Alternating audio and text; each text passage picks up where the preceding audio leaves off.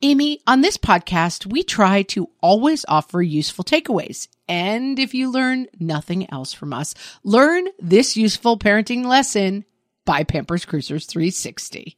Pampers Cruisers 360 are the ultimate parent hack, the best diaper to use as soon as your baby starts standing or walking. Instead of ordinary diaper tabs, they have a unique 360 degree stretchy waistband that moves with your wild child. Pampers Cruisers 360 makes it so easy to change your baby, who probably doesn't stop moving just because they need a diaper changed. Just slide on to apply and away they go. And fear not, parents, Pampers Cruisers 360 offers an up to 100% leak free fit, and they just got even better with a new blowout barrier. Need we say more? For trusted protection, trust Pampers, the number one pediatrician recommended brand. Download the Pampers Club app today and earn Pampers Cash. Then redeem your Pampers Cash for exclusive Pampers coupons, savings, and rewards. Only redeemable via Pampers Club. Pampers Cash has no cash value. Welcome to Ask Amy from What Fresh Hell Laughing in the Face of Motherhood, solving the parenting question of the week so you don't have to. Today's question is from Ashley, who asks When do you start letting kids have sleepovers?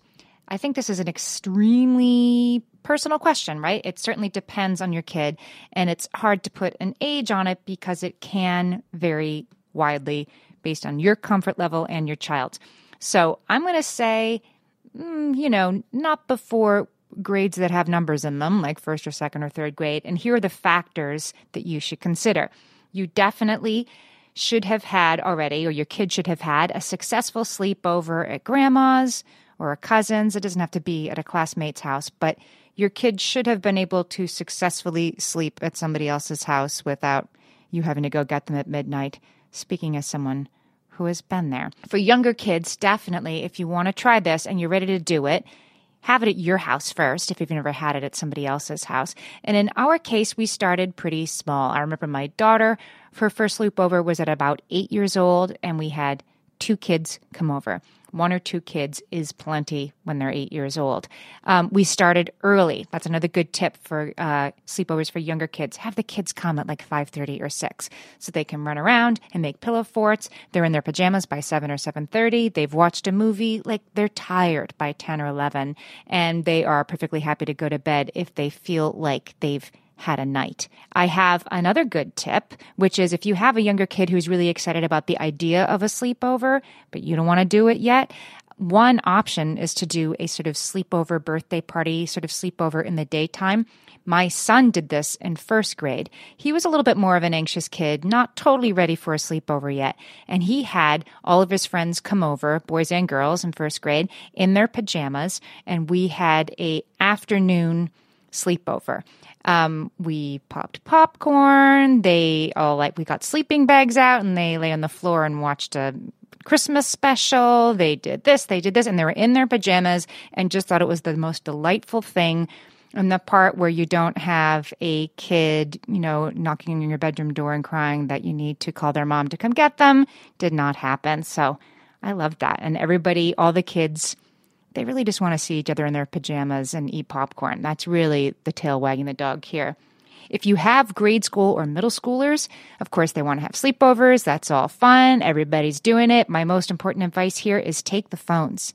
Take the phones definitely when you're going to bed and saying goodnight. And if possible, when you get there, you can make a ritual out of it. We're going to drop off our phones. We're just going to be together because, well, two reasons. The first one is you will have six kids sitting on your couches staring at their phones instead of talking to each other. But more importantly, the Google searches and video watching that can go on after midnight. Let's just say that most of us, including 11 and 12 year olds, don't make great decisions as to what they're looking at on their phones after a certain hour of the night. I think your mileage may vary, but you'll know when your kid is ready for a sleepover, when they've successfully separated from you in other ways, and I think it's okay to start small and do the daytime sleepover birthday party first. Send us your parenting questions. We might answer yours next. Email us questions at whatfreshhellpodcast.com. Thanks for listening.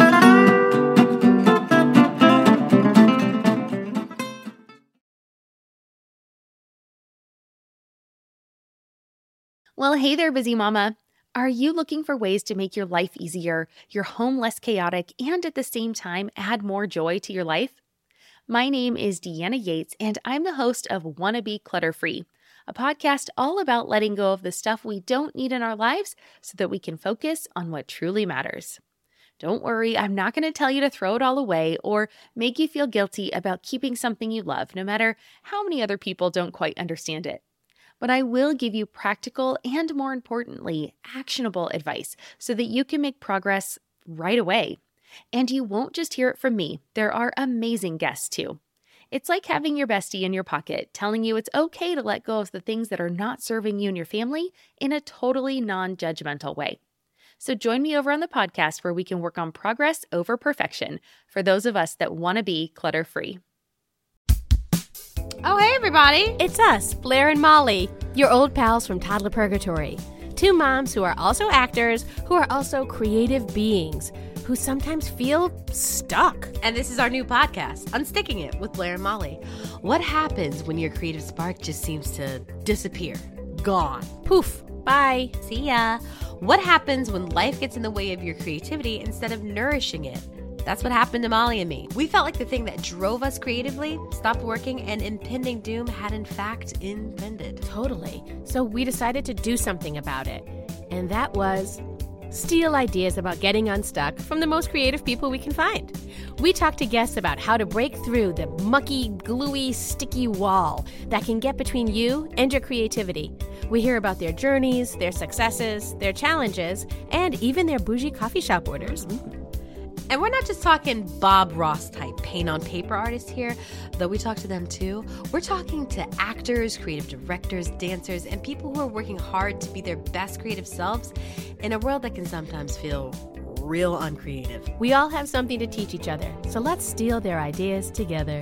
Join us, won't you, as we deep dive into how to unstick ourselves from the life gunk that can get in the way of our creative freedom. Pandemics, school calendars, world events, lack of sleep. Oh, get out of their life gunk. And let's get back to your best creative self. Subscribe to Unsticking It with Blair and Molly. You're not going to want to miss an episode. Unsticking It with Blair and Molly, because sometimes life sucks. Unsticking it.